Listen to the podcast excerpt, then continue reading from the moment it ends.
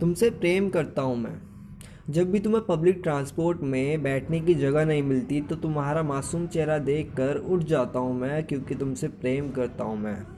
जब भी ऑफ़िस की छुट्टी होती है और जब तक तुम्हें तुम्हारी बस नहीं मिल जाती, तब तक तुम्हारे साथ होता हूँ मैं, क्योंकि तुमसे प्रेम करता हूँ मैं।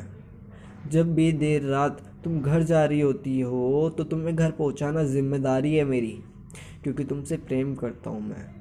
जब भी तुम इक्वालिटी और गर्ल पावर की बात करती हो तो मैं ये बोल कर इस बात को टाल देता हूँ कि फेमिनिज़म पढ़ पढ़ कर तो लड़कियों का दिमाग ही ख़राब हो गया पर जब भी तुम मुझसे ये कहती हो कि मुझे कार चलाना सीखना है तो तुम्हारे साथ होता हूँ मैं, क्योंकि तुमसे प्रेम करता हूँ मैं।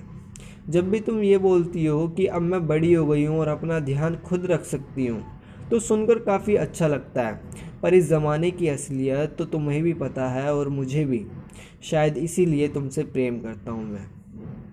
Hey guys this is me Nitin Kumar Prajapati and ये हमारे पॉडकास्ट का एक और नया एपिसोड है। इस पॉडकास्ट की सीरीज़ में आप सभी का स्वागत है and hope you guys doing very well in your life so आज के इस एपिसोड में ये जो कुछ भी कहा, ये उस हर लड़के की तरफ़ से है, और उस हर लड़की के लिए है जो ये बात बोलना चाहता है, जो तुमसे प्रेम करता है। माँ, ये बात सच है कि आप लोगों को काफ़ी समय से दबाया जा रहा है, जो आपके अधिकार है वो छीने जा रहे हैं। आप अपनी आज़ादी की लड़ाई खुद लड़ सकती हो, इसमें हम कोई भी नहीं कि हम आपका साथ दें या नहीं दें। आप अपनी लड़ाई खुद लड़ सकती हो। But at the end of this episode में यही कहूँगा, मैं आपको एक ऐसी चीज़ देना चाहता हूँ जिससे आप एक साथ, एक हथियार से दो लड़ाइयाँ जीत सकती हो। पहली जो लड़ाई है, वो है आपकी खुद की आज़ादी की और दूसरी जो लड़ाई है, वो इन्वायरमेंट को क्लीन रखने की।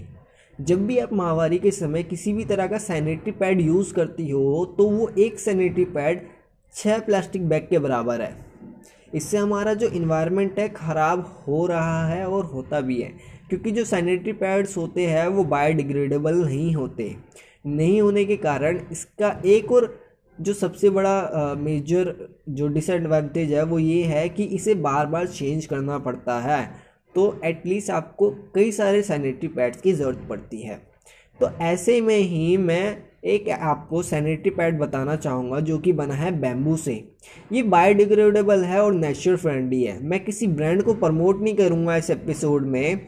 मैं यही कहूँगा कि आप अपनी रिसर्च खुद से करिए और जो भी आपको सुटेबल लगता है, जो भी आपको पसंद आता है, आप उसे यूज़ करिए। अगर आप यूज़ कर सकती हो तो। ठीक है? तो at the end of this episode मैं आपको यही कहूँगा thank you so much what आप आपने अगर इस एपिसोड को सुना और ये लाइफ आपकी है and make your own way and thank you so much this is me Nitin Kumar Prajapati thank you so much